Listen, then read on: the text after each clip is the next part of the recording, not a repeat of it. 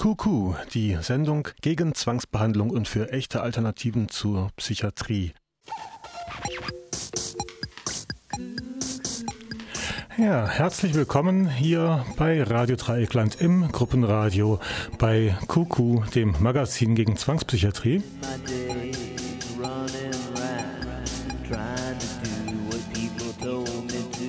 Es ist der dritte Dienstag im Monat. Genauer gesagt, heute ist der 16. April 2013.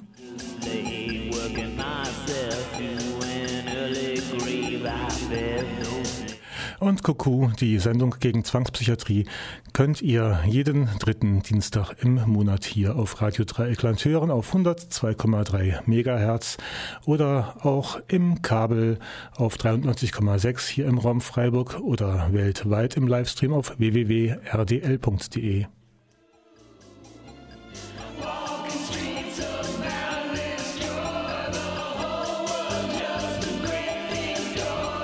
Am Mikrofon Mirko Olostjak Brahms und die Musik in dieser Sendung, die stammt vom PodSafe Music Network.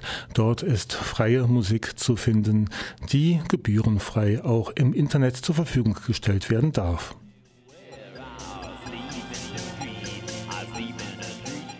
Im, Hintergrund und auch titelgebend für die Sendung Al Flip and the Wu Team mit dem Titel QQ.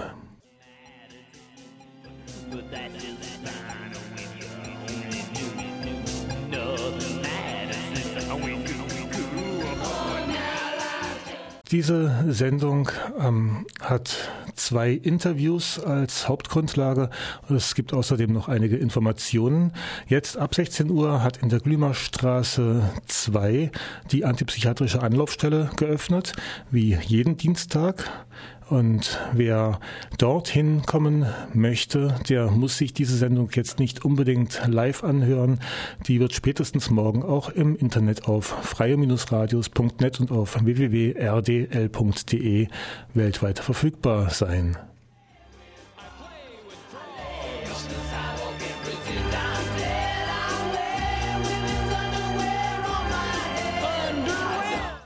Ja, was gibt's in dieser Sendung? Einmal ein Interview mit dem Rechtsanwalt Eckhard Wehner aus Berlin. Er hat eine Internetseite mit zu verantworten. Eine Internetseite, wo es um Widerstand oder um Hilfe bei dem Widerstand gegen Zwangsbehandlung gibt. Des Weiteren hatte ich ein Gespräch mit Hans-Ludwig Siemen. Er ist Psychoanalytiker und hat im Jahre 82 ein Buch veröffentlicht. Das Grauen ist vorprogrammiert. Psychiatrie zwischen Faschismus und Atomkrieg. Dieses Buch 82 erschienen, ist im Jahre 2011 nochmal nachgedruckt worden vom Mabuse Buchverlag. Ja, und außerdem hatte ich gesagt, es gibt ein bisschen Musik. Zum Beispiel Do You Feel Me von der Band Hulon.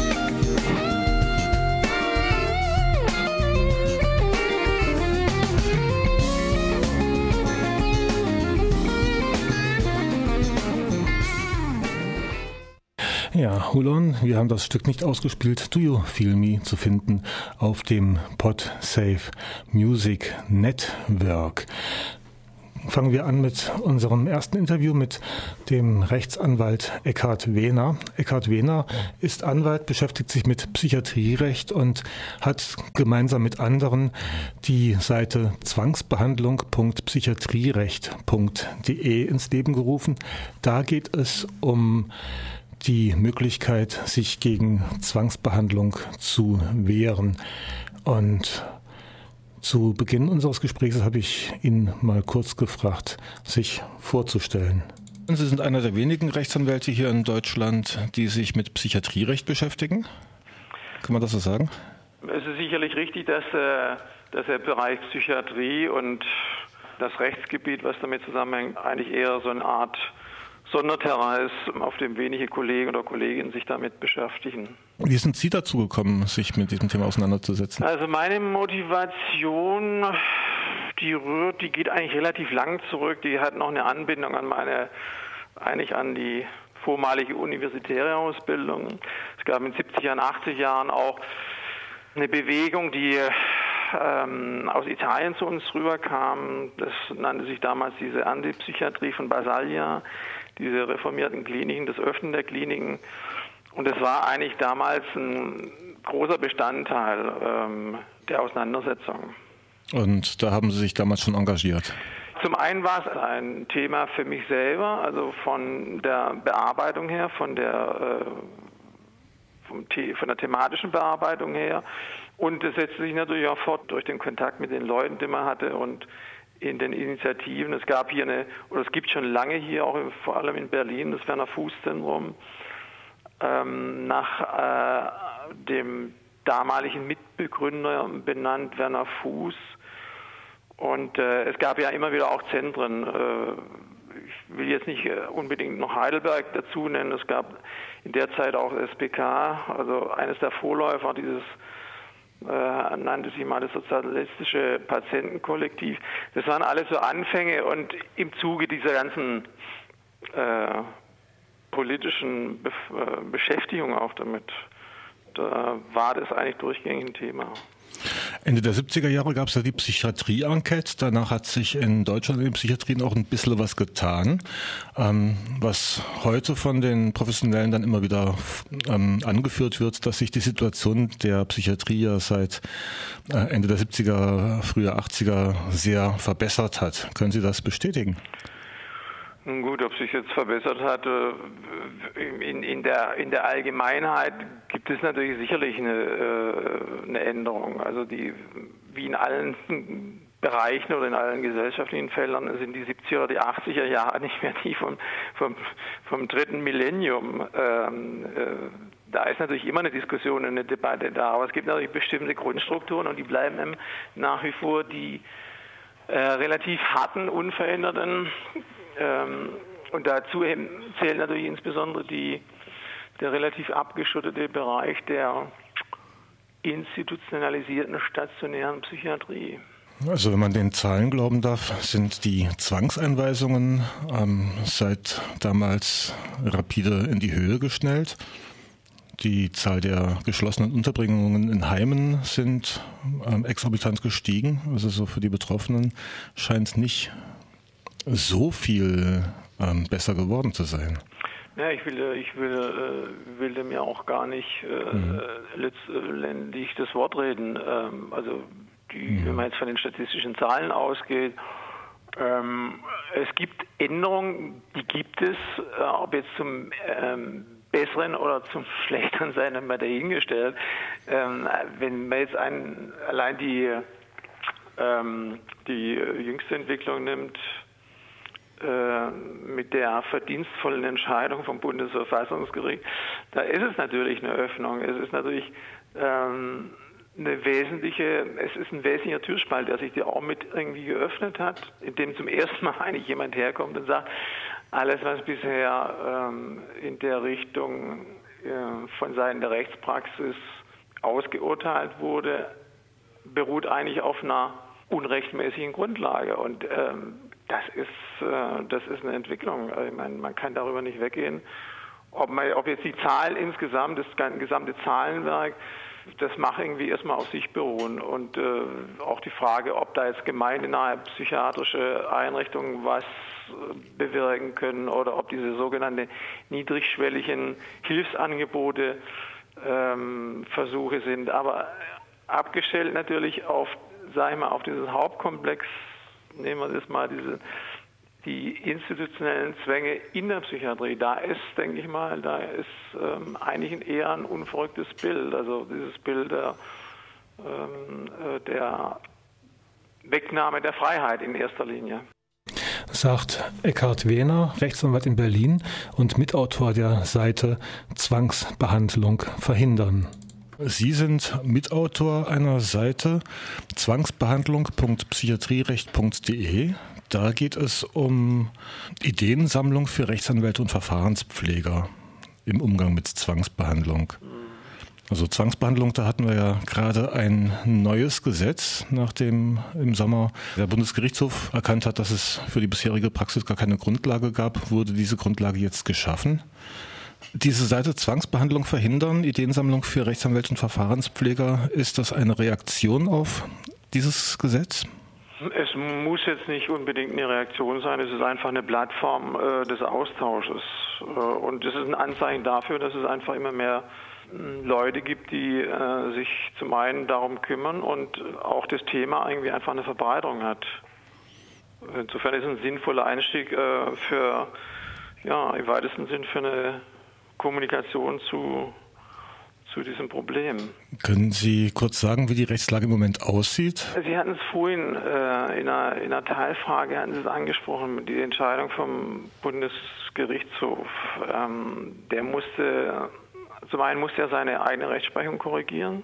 Im Kielwasser der Entscheidung vom Bundesverfassungsgericht, wo er sich veranlasst sah, eigentlich gegen seine früheren Beschlüsse eine Entscheidung zu treffen, in der Vergangenheit war durch den BGH war abgesegnet worden, dass der Betreuer ohne viel Federlesens einer Zwangsmaßnahme zustimmen kann. Das war einfach gedacht als originäre, ihm zugewachsene Aufgabe. Er brauchte nur quasi mit dem Kopf nicken und dann konnte er im Verfahren werden.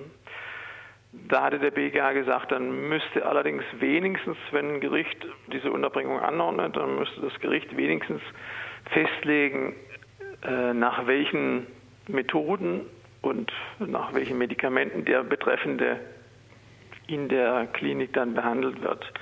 Darum hat sich natürlich eigentlich im Großen und Ganzen kein einziges Untergericht geschert.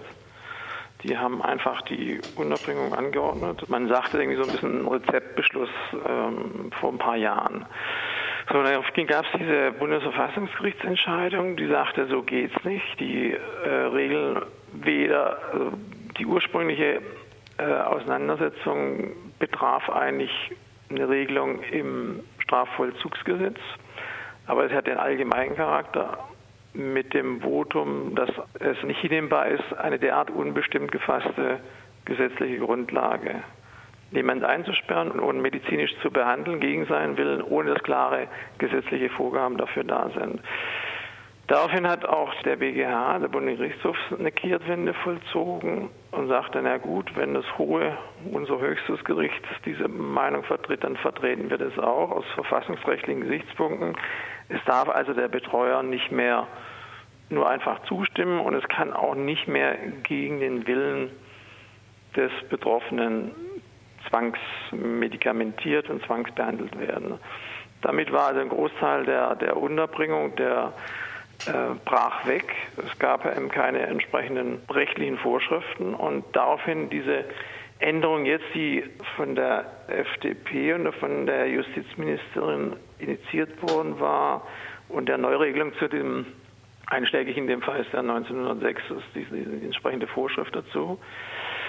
Ja, man wird sehen, wie die, ähm, es ist noch ein relativ neues Gesetz, wie die äh, Einzelinstanzen damit umgehen. Und ähm, es ist eine Neufassung, dass genauer geprüft werden soll, wann untergebracht werden kann zum Zwecke der Behandlung, wann gegen den Willen auch behandelt werden kann. Ähm, ob das ein effektives Instrument ist, so wie es jetzt ausformuliert worden ist, oder ob das eigentlich nur eine Verschönerung oder eine kosmetische Behandlung dessen ist, was eigentlich vorher eh schon gemacht wurde. Wahrscheinlich letzteres. Ihre Seite suggeriert ja, dass man sich gegen Zwangsbehandlung wehren kann. Richtig. Es ähm. suggeriert nicht nur so, sondern sie rät gerade dazu, äh, sich dagegen zu verwahren und zu wehren.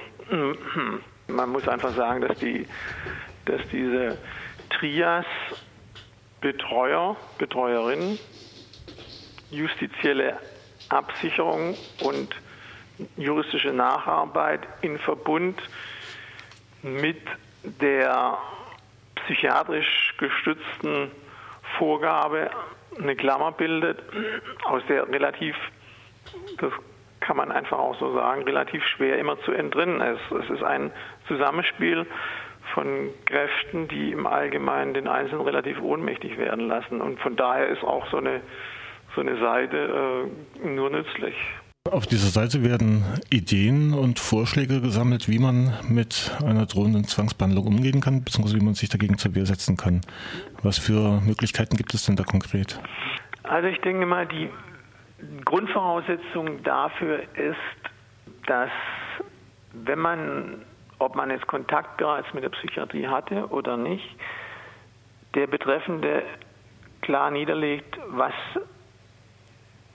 seine Vorgaben sind, was er möchte. Wenn er angenommen irgendeine Situation kommt, wo er die Sachen nicht mehr richtig überblicken kann, also gerade wenn er eine Zwangseinlieferung hat, dass dann vorab eindeutig fixiert ist, ich möchte diese und keine andere Behandlung. Ich möchte diese oder gar keine Medikamente. Und ich möchte sofortige Unterrichtung von Vertrauenspersonen und von Leuten, die mir nahestehen oder von einem Bevollmächtigten. Das soll ja ein Schritt sein, dass man sich dagegen wehrt, äh, wie weit da so eine äh, ärztliche Übermacht über einen herfällt, muss man schon sagen, weil ähm, wenn man in einer geschlossenen äh, Einrichtung ist, dann, sind, dann ist man relativ abgeschirmt und ausgeliefert. Das Zwangsinstrumentarium kann ansetzen. Und damit ist eben auch notwendig, dass man sich vorher dagegen ausspricht und sagt, hallo, es ist ein Stoppschild, es ist ein Warnschild, jede Behandlung verbiete ich, möchte ich nicht und werde ich als substanziellen und rechtswidrigen Eingriff in meinen Körper. So, und ähm, ab dem Zeitpunkt muss auch klar sein, dass, äh, dass da das Risiko ist, äh, dass äh, bei Gegenhandlungen irgendwie äh, Straf, eine strafrechtliche äh, ähm, Ahndung folgen kann. Das Wichtigste für die Leute selber ist, dass sie möglichst relativ schnell Kontakt kriegen zu, äh, zu einer Hilfe nach außen, also Richtung Beschwerdemöglichkeit. Ja, also Vorbeugen ist da wirklich das Mittel der Wahl. Vorbeugen mit einer Patientenverfügung mit Vorsorgevollmacht am sinnvollsten. Da gibt es die PAD-Verfü und jetzt hier ein kleiner Hinweis für eine Veranstaltung, nämlich kommenden Sonntag gibt es hier in Freiburg einen Workshop zum Thema Selbstbestimmung durch Patientenverfügung und zwar in der Schwarzwaldstraße 9 in den Räumen der Freiburger Hilfsgemeinschaft. Das Ganze geht um 10 Uhr los. Es ist ein Intensivworkshop mit Alice Halmi von der Pathver-für-Initiative aus Berlin. Sie wird auch am Samstag bereits in Karlsruhe im Haus der Familie in der Kronenstraße 15 einen Vortrag zur PAD-Verfügung und zur Patientenverfügung halten. Das Ganze sage ich am Schluss nochmal. Hier jetzt weiter mit dem Interview mit Eckhard Wähner, Rechtsanwalt in Berlin mit dem Spezialgebiet Psychiatrierecht. Wenn man sich jetzt mit einem Anwalt absichern möchte, ist ja im Moment schwer, jemand zu finden, der sich wirklich engagiert. Die Seite, die Sie jetzt ins Leben gerufen haben, möchte auch Anwälten und Verfahrenspflegern Handwerkszeugs in die Hand geben. Kann man das so sehen? Es dient zum einen der internen Verständigung und des Erfahrungsaustausches. Ähm, das ist immer gut, wenn man weiß, dass offenbar nicht nur man selber dieses Schicksal hat, sondern eben auch andere damit konfrontiert waren. Und es soll natürlich auch in gewisser Hinsicht ein Ratgeber sein, wie man wenn es möglich ist, wie man da die Nerven behält. Es ist ähm, vergleichbar einem Freiheitsentzug, bei dem jemand in etwa polizeilichen Gewahrsam kommt, wie, was sage ich da, sage ich überhaupt was, kann ich mich wehren, wie weit kann ich mich wehren, beuge ich mich dem, wie ist die Situation bei Begutachtung, schweige ich, erzähle ich davon, muss sofort jemand hinzugezogen werden. Das sind alle Sachen, die kann man ähm, wahrscheinlich vorher ein bisschen besser kommunizieren. In der Situation selber, wo man drinsteckt, ähm, wird es schwieriger. Hm. Auf der Seite steht, dass das Hinweise für Rechtsanwälte und Verfahrenspfleger sind. Was ist ein Verfahrenspfleger? Der gute Verfahrenspfleger soll sicher, ist eine Sicherstellung oder als Sicherstellung eingebaut, ähm, wenn jemand in einem Betreuungs- oder Unterbringungsverfahren, ähm, vornehmlich in einem Unterbringungsverfahren involviert ist, äh, soll der beigestellte Verfahrenspfleger die Rechte des Betroffenen sichern. Also er hat ein eigenes Beschwerderecht, etwa gegen eine Unterbringungsgenehmigung, gegen Beschluss. Er soll Berichterstattung, er soll eigentlich die, er ist quasi das Verbindungsglied zwischen dem Betroffenen, der Betroffenen und dem Gericht. Ist eine Art, ich will jetzt nicht sagen Hilfs-Sheriff, aber es ist eine, äh, es ist eine Hilfskomponente, ähm, die für den Betroffenen gedacht ist, aber jeweils für den Betroffenen agiert, ist eine andere Sache. Also da kann man auch böse auf die Schnauze fallen. Man kann auf die besagte Nase fallen. Ja. Äh, man kann äh, deshalb auch fallen, weil natürlich ein Verfahrenspfleger auch seine eigenen Vorstellungen hat, wie er die Notwendigkeit der Maßnahme sieht. In der Regel sind Verfahrenspfleger auch Kolleginnen oder Kollegen.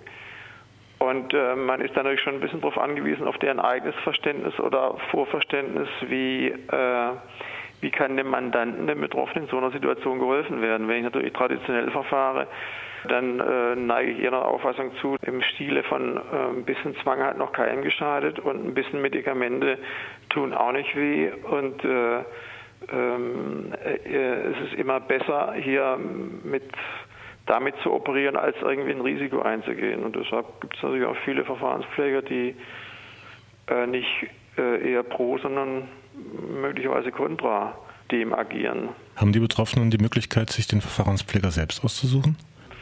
Sie können Vorschläge einreichen. In der Regel setzt das Gericht aber schnell ein, weil Sie eigentlich gehalten sind, von relativ von Beginn an, wenn Sie den Eindruck haben, dass der Betroffene seine, wie so schön heißt, seine Rechte nicht selber wahrnehmen kann, weil er nicht ansprechbar ist oder sich irgendwie entsprechend verhält, dann kriegt er einen na, will jetzt auch nicht sagen unbedingt Zwangsverfahrenspflege, aber für den Betroffenen wirkt es so natürlich. Also da ist wirklich die einzige Möglichkeit eigentlich, sich im Vorfeld schon abzusichern durch eine Patientenverfügung. Patientenverfügung, wobei es natürlich das Problem ist, dass die, ähm, das Gericht auch wiederum erstmal zur Kenntnis nehmen muss. Also man muss natürlich so eine Patientenverfügung in so einer in den Situationen zur Verfügung haben, bei sich haben oder zumindest wissen, wo sie besorgt werden kann. Und zum anderen muss sie natürlich auch so sinnvoll abgefasst sein, dass daraus nicht weitere Stolpersteine entstehen. Also der hauptsächliche markante Punkt war in der Regel eigentlich immer,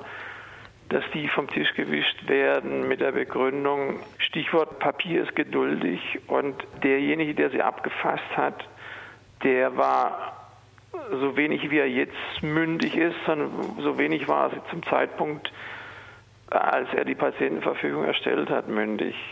Also sprich, ähm, ist immer das Problem der, der rechtlichen Akzeptanz der Patientenverfügung. Von daher ist es eigentlich sinnvoll, äh, man kann es nur anraten, die Patientenverfügung zu untermauern, indem man per Attestat, per ärztlichem Attestat sich bescheinigen lässt, dass da keinerlei Zweifel an der Geschäftsfähigkeit sind. Und uns dann eventuell auch hinterlegen im zentralen Vorsorgeregister?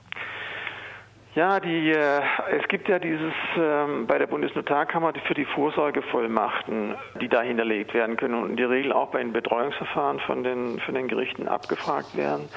Bei der Patientenverfügung gibt es nicht unbedingt so eine, meines Wissens zumindest nicht so eine ähm, Hinterlegungs- ähm, Prüfpflicht, die das äh, Gericht hätte. Da muss der Einzelne dann schon selber irgendwie dafür sorgen, dass sie von Tisch kommt.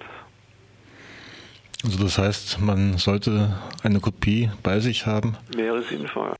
Nicht umsonst gibt es ja auch eine ausdrückliche Regelung im BGB, wonach Patientenverfügung oder der, der Wille anerkannt werden soll. Da findet sich ja auch eine Formulierung, so eine etwas wechselnde Formulierung, dass natürlich auch, wenn keine Patientenverfügung vorliegt, eine schriftliche, danach ist der Wille zu erkunden und, der, und wenn der Wille noch nicht mal richtig erkundet werden kann, dann gibt es die kleine Steigerungsform, dann soll der mutmaßliche Wille erkundet werden. Aber das ist natürlich ein schönes, in der Regel ein schönes juristisches Blau. Also ähm, es erkundet schlichtweg dann niemand den Willen, weil es keinen interessiert und nur das äh, überhaupt äh, eine Kraft hat, was irgendwie sozusagen schwarz auf weiß auf dem Papier haftet.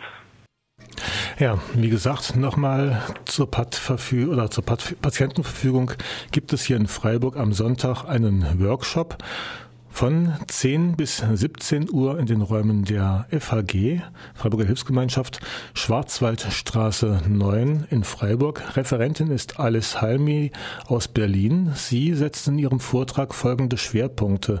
Es wird einmal um Grund- und Menschenrechte gehen, sowie die Rechte aus der UN-Behindertenrechtskonvention, vor allem auch für Psychiatrie erfahrene rechtliche Grundlagen und Praxis des psychiatrischen Zwangs, Patientenverfügungsgesetz und Patientenverfügung allgemein, Padverfü und integrierte Vorsorgevollmacht, wie setzt man eine Padverfü auf und was ist zur rechtssicheren Nutzung zu beachten und Sonstige Fragen rund um das Thema Padverfü, Patientenverfügung, Schutz vor psychiatrischer Gewalt können dann je nach Interessenslage mit der Referentin besprochen werden. Der Eintritt ist frei. Das Mittagessen wird dann gemeinsam organisiert. Beiträge für ein gemeinsames Buffet sind ausdrücklich erwünscht. Ja, zurück zu Rechtsanwalt Eckhard Wähner. Er ist Mitinitiative, ähm, Mitinitiator der Seite zwangsbehandlung.psychiatrierecht.de. Da geht es um Zwangsbehandlung abschaffen. Es gibt eine sehr traditionell verankerte Rechtsprechung, die teilweise auch mit der Ausbildung einhergeht. Ich denke, wenn man auf dem Feld agiert, man, glaube ich, schon ein bisschen Zusatzwissen braucht, ähm, weil ähm, die Juristerei macht sich leicht. Das Ross, was da galoppiert, ähm, oder der Reiter, der auf dem Ross sitzt, der verweist auf den Sachverständigen. Und da ist eigentlich keine Hinterfragung und insofern ist es immer die psychiatrische Wissenschaft. Und da man ja nun weiß, dass auch die psychiatrische Wissenschaft auf eine nicht gerade immer blankende und blitzende Tradition zurücksehen kann, ähm, ist da eben auch vieles im Argen oder vieles ähm, müsste da wahrscheinlich ausgekehrt werden. Aber das macht es zumindest dem Entscheider leicht zu sagen, ich wasche meine Hände in Unschuld. Ich verweise auf die mir vorliegenden Unterlagen und Expertisen und demnach habe ich mir einfach meine äh, Beschlüsse auszurichten. Und die äh, Psychiatrie, die, die liefert eben irgendwelche Diagnosen ab, ob zu Recht oder zu Unrecht, mit Etiketten versehen oder nicht mit Etiketten versehen, mit irgendwelchen Kurzschlüssen, mit irgendwelchen Befunden, die entweder aus den Tiefen der Wissenschaft stammen oder aus den Fingerspitzen gesaugt werden. Naja, und so greift eben äh, vieles halt eins ins andere über. Und das ist eben auch ein relativ eingespieltes System. Also man muss sagen, dass insofern das Bundesverfassungsgericht eine relativ verdienstvolle Aufgabe wahrgenommen hat. dass es irgendwie sich da so ein bisschen als, als Nussknacker erweist und damit auch eine gewisse Rechtsprechung, äh, was ja auch eine vornehme Aufgabe von dem Gericht ist, zum Fall bringt. Im Endeffekt müssten die berechtigten Zweifel an der psychiatrischen Praxis noch breiter kommuniziert und diskutiert werden. Ja, die müssten, die müssten profiliert werden. Also die müsste ähm, äh, die öffentliche Debatte über das, was die Psychiatrie in, der, in den Kliniken macht, die müsste verbreitet werden. Es müsste eigentlich viel transparenter gemacht werden. Der ganze Bereich der Psychopharmaka-Forschung ist, liegt völlig im Argen. Ähm, das ist ein höchst profitables Geschäft. mit dem weißen Stoff auf höchst legaler Weise. Ähm, ich denke, das ist, kein, das ist auch kein abgeschlossenes Feld. Das hat ja auch in der Beschlusslage vom, von Karlsruhe angeklungen, dass also gerade die persönlichkeitsverändernden Aspekte der Medikation immens sind, äh, weil sie in, eine, in die innerste Wesensbildung einfach eingreifen. Ein Feld des Experimentierens, völlig unabsehbar, was Wirkung, Nebenwirkung betrifft. Und man begnügt sich dann eben mit kurzfristigen Dosierungen, mit einer vier Wochen, ähm, ja, vier Wochen Placebo-Behandlung bis zum nächsten Drehtüreffekt wieder. An Sie als Juristen wäre die Frage, braucht man Psychiatrie überhaupt vielleicht nicht die richtige Adresse? Ich kann Ihnen sagen, man braucht vielleicht eine Psychiatrie, aber man braucht sicherlich eine andere Psychiatrie, eine, die in erster Linie den freiheitsschützenden Aspekt irgendwie betont und weniger den der, des, in, des äh, garantierten, abgesicherten, professionell zementierten ähm, Apparats ähm, äh, der äh, über Zwangsmittel invasiv ausgeübten Gewalt. Mhm. Und da kann ich nur sagen, im Zweifel für nicht den Angeklagten, im Zweifel für die Freiheit. Und das war ja auch, und wenn Sie so wollen, da schließt sich in gewisser Weise auch der Kreis. Also es gab die Reformbewegung, die wir mal hatten, ähm, die war, die war eigentlich beseelt von der Tendenz, ähm, die Kliniken zu öffnen. So teilweise eben auch für die Chroniker für die Lang, äh, Langzeithospitierten. Ähm, das ist ein äh, Thema, was im Grunde genommen immer noch äh, virulent ist, vielleicht auch mehr denn je. Da ist auch wieder das Problem, welche Angebote gibt es dazu? Wie ist generell die Akzeptanz, die gesellschaftliche Akzeptanz mit Leuten, von denen man meint, sie haben eine, eine Krankheit, wobei auch da kann ich nur sagen, auch es einen schillernden Krankheitsbegriff gibt im Hinblick auf Definition von Normalität und Anormalität.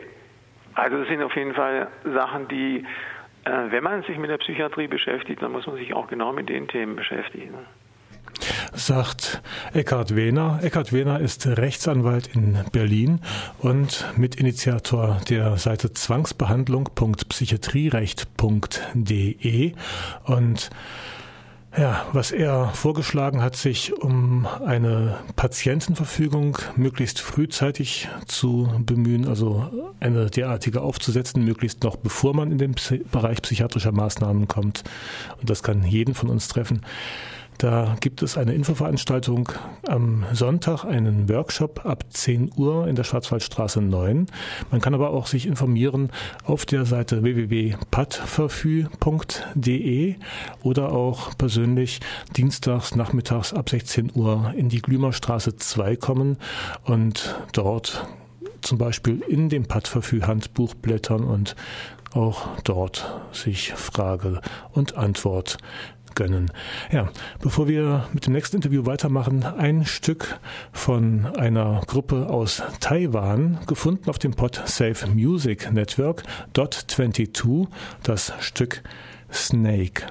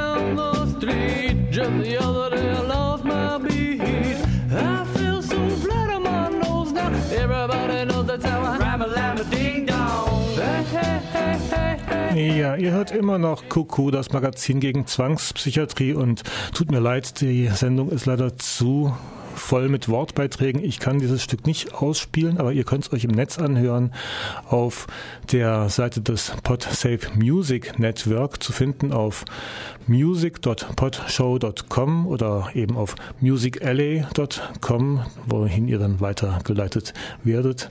Dot 22 ist eine Band, die in Taiwan beheimatet ist, beziehungsweise war. Ja, im Jahre 2011, im Herbst, habe ich ein Buch in die Hand bekommen aus den 80er Jahren. Das Grauen ist vorprogrammiert, Psychiatrie zwischen Faschismus und Atomkrieg. Was ich nicht wusste, ist, dass es ein Original-Nachdruck ist. Das sah wirklich aus hier mit der typischen 80er Jahre Schrift im Schreibmaschinen-Style. Und dieses Buch ist sehr spannend, sehr interessant zu lesen. Auch ähm, ja, es geht um die Psychiatrie zwischen Faschismus und Atomkrieg. Und jetzt habe ich es endlich mal geschafft, Kontakt zu dem Autor aufzunehmen, nachdem ich erfahren habe, dass dieses Buch bei ähm, ja, bei Mabuse 2011 nochmal nachgedruckt wurde. Der Autor Hans Ludwig Siemen arbeitet inzwischen als Psychotherapeut, Psychoanalytiker in Erlangen. Aber Herr Kurz mal seine eigene Vorstellung.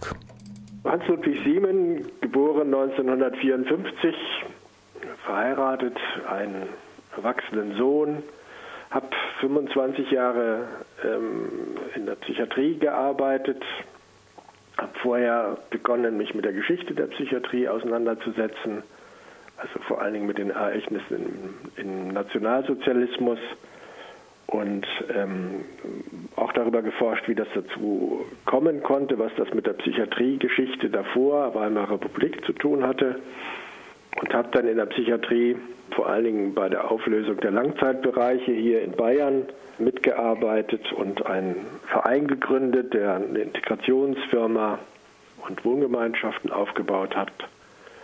Und seit zehn Jahren arbeite ich äh, psychotherapeutisch. Ich bin Psychoanalytiker und seit fünf Jahren auch in eigener Praxis niedergelassen und behandle dort ähm, auch Menschen, die Psychiatrieerfahrung haben, Psychosen durchlebt haben sagt Hans-Ludwig Siemen, Psychoanalytiker in Erlangen. Und auf dem Klappentext seines Buches kann ich zitieren, dem Werdegang der Psychiatrie in diesem Jahrhundert sind unzählige Menschen zum Opfer gefallen. Sei es, dass sie als Erbkranke durch Zwangssterilisation verstümmelt, als Psychopathen in die nationalsozialistischen Konzentrationslager überwiesen oder als Lebensunwerte ermordet wurden. Und eben diese oft grausamen Kapitel ihrer Vergangenheit will die heutige offizielle Psychiatrie nicht wahrhaben, nicht als Teil Teil ihrer Geschichte begreifen. Sie sind vergessen, werden verleugnet. Das schrieb Hans Ludwig Siemen 1982, beziehungsweise das stand 1982 auf dem Klappentext seines Buches. Was für eine Zeit war das denn, als dieses Buch entstand? Also es war also einmal eine Zeit, wo so Ende der 70er Jahre, Anfang der 80er Jahre sich ein paar Psychologen, Psychiater getraut haben, sich mit der Geschichte der Psychiatrie auseinanderzusetzen. Also da gab es von der Deutschen Gesellschaft für soziale Psychiatrie den Aufruf, sich damit auseinanderzusetzen. Und da habe ich mich dann auch mit eingeklingt und mich damit befasst.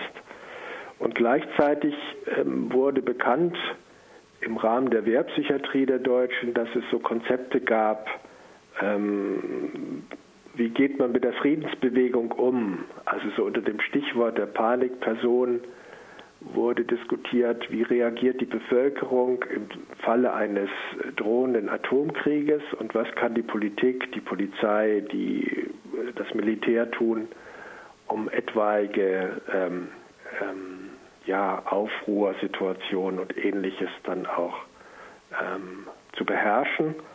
Und ähm, da, darum ging es auch gerade in diesem ähm, einen, in dem aktuellen Teil des, des Buches, das ich 82 geschrieben habe, um die Entwicklung der Wehrpsychiatrie, die sich dann halt auch kontinuierlich bis 1980, 82 ähm, ja, damit befasst hat, ähm, letztendlich die Interessen ähm, der Militärs auch umzusetzen und ähm, dann auch Panikpersonen zu eliminieren. Und das waren einfach ähm, Worte und Sätze, die ich äh, damals sehr schrecklich fand. Also so allein dieses Wort Panikperson eliminieren hat natürlich viele schreckliche Assoziationen dann herbeigeführt. Sie haben sich die Geschichte zurück bis im Ersten Weltkrieg angeschaut. Mhm. Also da ist die Psychiatrie ja fürs Militär relevant geworden, kann man sagen. Ja, das kann man so sagen. Also vorher war die Psychiatrie ja relativ äh, so randständig und äh, in dem Moment, als dann im Zuge des Ersten Weltkrieges massenhaft sogenannte Kriegsneurosen auftauchten. Das heißt Menschen, die diese schrecklichen Erlebnisse an der Front hatten, ob im Osten oder im, in, in Frankreich, die haben halt mit sehr demonstrativen Symptomen reagiert, also Schüttelfrost und, und Schreien und, und Schüttellähmung und ähnliches. Und das war ein massenhaftes Auftreten solcher ähm, Schock- oder traumatischen Reaktionen. Und ähm, dann hat man die Psychiater dazu gerufen und die haben sich ja auch berufen gefühlt, dann an vorderster Front zu versuchen, diese Kriegsneurotiker zu behandeln. Letztendlich denke ich, dass das so die Geburtsstunde der Verhaltenstherapie ist, weil man da so Grundsätze dann schon auch eingesetzt hatte, so der frontnahen Behandlung. Also man hat die Leute wieder in den Schützengraben geschickt und man hat gesagt, es darf keinen Krankheitsgewinn geben, also ein Kriegsneurotiker darf nicht in die Heimat und ins Lazarett verlegt werden, sondern er muss an der Front bleiben. Es wurden militärische Übungen mit denen appliziert. Man hat versucht, so kontraphobisch mit denen umzugehen. Und das war auch der Punkt, wo dann die andere Seite, die, die psychoanalytische Seite, sich eingemischt hat und Sigmund Freud damals auch gesagt hat, die Psychiatrie ist da zu den Maschinengewehren hinter der Front geworden, also quasi um zu verhindern, dass psychische Reaktionen auf Kriegsgräuel zu einem Grund werden, aus dem Krieg rauszukommen, hat man halt die Psychiater hinter der Front aufgebaut, um genau das zu verhindern. Das ist so der eine Aspekt. Und der zweite Aspekt ist, dass während des Ersten Weltkrieges in Deutschland auch in den psychiatrischen Kliniken schon sehr, sehr viele zigtausende von Menschen gestorben sind an Hunger. Und das war quasi der Vorbote dessen, was dann während des Nationalsozialismus passiert ist, wo man bewusst diese Menschen hat verhungern lassen. Im Ersten Weltkrieg war das eher so halbbewusst. Man wusste, dass diese Menschen, da haben ja viele Menschen gehungert, dass die in den Anstalten überhaupt gar keine Möglichkeit hatten, sich irgendwo was zu besorgen. Und man hat es einfach geschehen lassen. Das Grauen ist vorprogrammiert. Ähm, Autor Hans Ludwig Siemen hat aber auch heute noch Schwierigkeiten mit dem, was die Psychiatrie hier darstellt. Das Problem besteht halt darin, dass in, in, in, in Deutschland ähm, Psychiatrie immer noch vor allen Dingen stationär ist und ambulant, wenn dann vor allen Dingen durch Medikamente.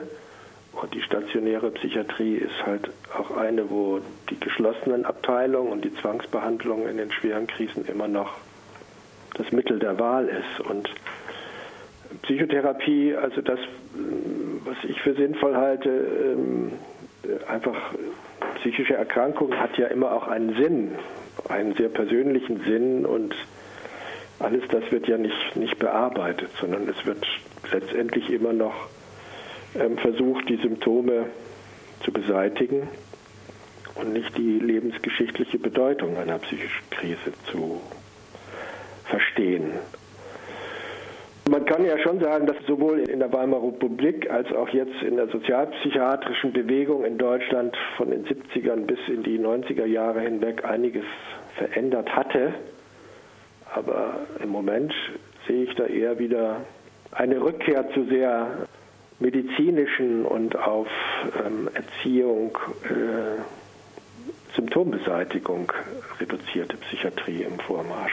In der Weimarer Republik ging es noch darum, die Menschen wehrfähig zu machen. Heute muss die Arbeitsfähigkeit wiederhergestellt werden oder eben ähm, wird der Patient aus dem Arbeitsprozess ausgesondert, eben mhm. in Rente oder in eben die sogenannten geschützten Werkstätten. Mhm. Ähm, also das hat schon einen stark wirtschaftlichen Aspekt auch, das Ganze. In Erlangen haben wir ja vor 25 Jahren eine Integrationsfirma gegründet. Also ich glaube, wir sind immer noch die größte mit in Deutschland. Das hatte ja den Sinn zu zeigen, dass das ein Krisenvorurteil ist, dass das einfach nicht stimmt, dass Menschen, die mal in einer psychischen Krise äh, gewesen sind, natürlich in der Lage sind, wenn sie wollen, auch auf dem Arbeitsmarkt zu arbeiten und nicht in Werkstätten abgeschoben werden müssen. Ich bin mir nicht so sicher, ob das ein wirtschaftlicher Aspekt ist, sondern ich glaube, das hat eher damit zu tun, dass bei uns immer noch so eine Trennung zwischen gesund und behindert und krank stattfindet, was ja wirtschaftlich nicht unbedingt nur sinnvoll ist. Auf der anderen Seite, wenn man die Leute ausgrenzt, dann kann der Rest der Bevölkerung noch einigermaßen reibungslos funktionieren. Das ist richtig, aber also ich merke in meiner Praxis, wie viele Menschen auch einfach, die, die noch nicht ausgegrenzt sind, also auch unter den doch sehr schwierigen Bedingungen des Arbeitslebens und, und überhaupt des Lebens ähm, leiden. Mhm. Also nicht so ungestört. Mhm. Also ob das jetzt Depressionen sind oder Angststörungen oder ähnliches. Im Endeffekt eine Zurichtung auf lebensfeindliche Bedingungen. Also sowohl damals im Ersten Weltkrieg Zurichtung auf die Front und heute eben Anpassung an Arbeitsprozesse, die nicht menschengerecht sind, um es mal platt zu sagen. Ja, wobei das ja intrinsisch läuft, ganz oft. Das machen, das ist ja gelungen, dass jeder das selber will. Oder viele das selber wollen. Also das ist ja das große Problem sehr häufig. Ähm, es ist ja nicht mehr so wie in der Weimarer Republik oder auch in den 70er Jahren. Dieser Begriff der entfremdeten Arbeit, den gibt es ja gar nicht mehr. Früher war das ja eher so, dass man gesagt hat, ich muss arbeiten und das ist etwas, wo ich mich nicht selbst verwirklichen kann, sondern es ist entfremdet. Heutzutage ist es ja so, dass man sagt, in der Arbeit kann ich mich selbst verwirklichen. Und das ist ja ein großer Irrtum. Und daran entzünden sich ja auch viele Krisen, weil die Menschen, die dann merken, dass sie an dieser Geschichte nicht teilhaben können oder wollen oder es sie innerlich auch ähm, in große Krisen bringt, die verzweifeln dann ja an sich selbst und nicht mehr an der Welt. Hans Ludwig Siemen aus Erlangen oder wohnhaft in Erlangen. Er hat das Buch geschrieben, Das Grauen ist vorprogrammiert, Psychiatrie zwischen Faschismus und Atomkrieg.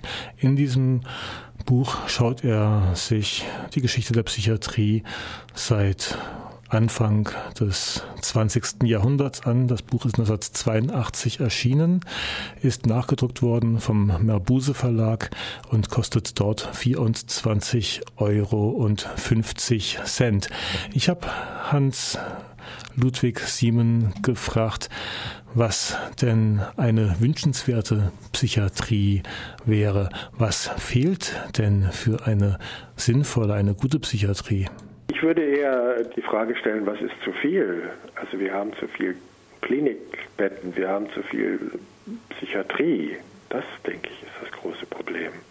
Und wir haben zu wenig an Ansätzen, also ähm, es gab ja viele Ansätze, die versucht haben, ob das jetzt in den USA, in England oder in, in der Schweiz oder in Skandinavien oder wenn Sie an Finnland denken, also dieses Need Adapted Treatment, das sind ja alles Sachen, wo versucht wird, also diese großen Institutionen ähm, und diese pharmaorientierte ähm, Psychiatrie abzuschaffen und den, den Einzelnen in den Mittelpunkt zu stellen und dann mit hochqualifizierten Psychotherapeuten, ähm, meinetwegen auch ähm, Psychiatern, ähm, aber sicherlich nicht in der Art und Weise wie jetzt also ich glaube nicht, dass wir mehr brauchen als jetzt, sondern ich glaube, dass wir weniger brauchen an Werkstätten, an Klinikbetten, an Heimen und ähm, den Menschen, die davon betroffen sind, die Möglichkeit geben,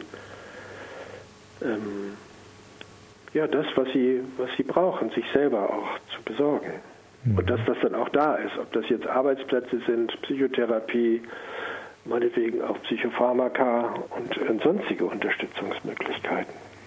Ja, eine Möglichkeit ist ja auch, also jetzt Stichwort Soteria, einfach das Begleiten, das Dabeisein. Also mhm. das ist aber ein zeitintensives äh, Unterfangen.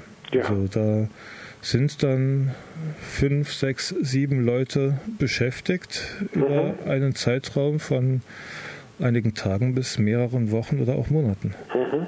Ja. Finanziert wird sowas bisher nicht. Nein, leider nicht, nein. Nein. Das wäre sehr zu wünschen, dass es sowas gibt. Dass es sowas einfach flächendeckend gibt. Mhm. Aber es setzt voraus, dass da Menschen tätig sind, die in der Lage sind, mit sowas umzugehen und nicht sowas abzuwehren. Es gibt ja keinen Ort, an dem man weniger verrückt sein darf, in Anführungsstrichen, als auf einer psychiatrischen Akutstation. Ja, und eine Krisenbegleitung, eine nicht klinische, nicht psychiatrische Krisenbegleitung, die ist hier für Freiburg angedacht. Es gibt eine Gruppe von Menschen, die sich damit beschäftigen wollen. Wer darüber mehr erfahren möchte, kann zum Beispiel eine Mail schreiben an zwischen den Welten web.de, Kontakt zu dieser Sendung, zwischen den Welten web.de oder auf einen Anrufbeantworter sprechen. Die Telefonnummer 0761 01 3848380. Wir rufen dann zurück oder eben dienstags zwischen 16 und 18.30 Uhr in die antipsychiatrische Anlaufstelle kommen, Glümer Straße 2 in der Viere. Die geht von der Talstraße ab. Ja, des Weiteren gibt es eine Selbsthilfegruppe, die Freiburger Selbsthilfegruppe Psychiatrie Erfahrener, die trifft sich jeden ersten und dritten Donnerstag im Monat. Und auch die Informationen, die könnt ihr dann nochmal per Mail, per Brief hier an Radio Dreieckland Adlerstraße 12 oder ähnliches abfragen. Zurück nochmal zu Hans Ludwig Siemen. Hans Ludwig Siemen ist als Psychotherapeut, Analytiker tätig und über unsere Pläne und unsere Erfahrungen mit außerstationärer Krisenbegleitung haben wir natürlich auch ein wenig gesprochen. Ein kurzer Ausschnitt noch aus dem Themenbereich. Also ich habe oft die Erfahrung gemacht, dass wenn jemand äh, auch in unserem ambulanten oder in meinem ambulanten Setting ähm, psychotisch wurde, dass wir lange versucht haben, dass, und es auch öfter auch gelungen ist, dass es ähm, dann auch wieder abgeklungen ist. Und in dem Moment, wo dann ähm, es unumgänglich war, weil einfach die Situation nicht möglich war, jemand dann auch in die Psychiatrie zu bringen, dann war es eigentlich schon äh, der falsche Weg. Es ist letztendlich, wenn Sie jemand, der in einer Psychose ist, auf eine geschlossene Akutstation bringen, dann ist es so, als ob sie einen alkoholkranken Menschen in eine Whisky-Destillerie bringen. Es ist, es ist genau das Falsche. Unheimlich laut, gezwungen, Reizüberflutung. Alles das, was man weiß, was einem Psychotiker schadet, findet dort statt. Fremdbestimmung. Genau. Zwangsbehandlung, Angst, also wenn man nicht vorher schon paranoid ist, dann würde man spätestens dort paranoid werden als Patient. Aber wir sind ja hier kein Wellness-Hotel, hatte ein leitender Arzt kürzlich einer ähm, Psychiatrie-Patientin gesagt, als sie mal ein Gespräch geführt hat, was denn Patienten gut tun würde. Das nur am Rande. Ja, noch einen letzten Abschnitt aus unserem Gespräch. Die letzten paar Minuten haben wir noch Zeit. Ansonsten möchte ich euch nochmal auf die Internetseite des Bundesverbandes Psychiatrie erfahrener bpe-online.de verweisen. Dort könnt ihr auch auf die Landesorganisationen klicken. Ähm, es gibt die Landesarbeitsgemeinschaft Psychiatrie Erfahrene hier in Baden-Württemberg. Die trifft sich am kommenden Samstag in Karlsruhe. Wer dorthin noch mitfahren möchte, kann sich auch per Mail oder Telefon melden. Nochmal die Adresse zwischen den Welten web.de oder 0761 3848380, also 384838038 48 38 0. Wo ich so ein bisschen Hoffnung habe, ist, dass die UNO und auch die außereuropäischen und auch die außerdeutschen Initiativen dazu führen, dass auch in Deutschland ähm, einfach zivile Standards ähm, stattfinden. Sagt Hans-Ludwig Siemen auf die Frage, ähm, ob er überhaupt Hoffnung hat, dass sich da was verbessert hier in der Psychiatrie? Das viel Entscheidendere muss sein, dass, äh, dass sich innerhalb der Gesellschaft wieder so eine psychiatriekritische Stimmung auch entwickelt, so wie in den 60er, 70er Jahren. Das wird das Einzige sein, dass ähm, sich wieder was bewegt. Die Psychiatrie und auch die Sozialpsychiatrie haben es aber geschafft, das Bild zu verbreiten, dass sich jetzt ja alles zum Guten gewandelt habe, dass seit 1980, also die letzten 30, 35 Jahre, die großen Anstalten aufgelöst sind und eben das alles auf einer wissenschaftlichen Basis eigentlich ganz gut funktioniert. Mhm. Ja. Dieses Bild stimmt nicht? Nein, das st stimmt nicht.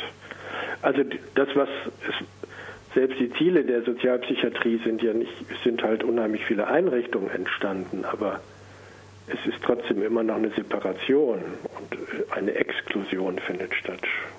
Behinderte Betroffene werden eher ausgeschlossen. Es ist sicherlich sehr viel ähm, Gutes geschehen, was jetzt die Auflösung der Langzeitstation anging, weil das war wirklich schrecklich, was dort gewesen ist. Aber diese Grundüberzeugungen, psychisch krank sein ist was Fremdes, ist etwas, was man medizinisch behandeln muss, wo man mit äh, Elektroschocks und, und, und Medikamentengaben gegen ankämpfen muss, da hat sich natürlich nicht unbedingt was verändert. Um das heißt, dieses Bewusstsein müsste eigentlich weiter verbreitet werden. Ja. Also so wie der Titel von dem Dörner-Logbuch Irren ist menschlich, das war ja nur ein Ausdruck davon, dass, oder wenn Sie an die Kursbücher denken in den 60er, 70er Jahren, dass ähm, also deutlich geworden ist, dass es nicht irgendwie eine abgrenzbare Krankheit, die irgendwie vererbt ist oder ein Stoffwechselproblem ist, sondern es ist etwas Menschliches. Man reagiert darauf auf äh, schreckliche Erfahrungen, die man in seiner Kindheit gemacht hat oder auf unhaltbare äh, Konflikte, die im Außen- und Innenleben stattfinden. Und dass das nichts ist, was man einfach so wegsperren kann, sondern jeden von uns ereilen kann sagt Hans-Ludwig Siemen, unter anderem Autor von dem Buch Das Grauen ist vorprogrammiert, Psychiatrie zwischen Faschismus und Atomkrieg. Ja, eine weitere Nachricht. Es gibt seit kurzem das Bündnis gegen Folter in der Psychiatrie.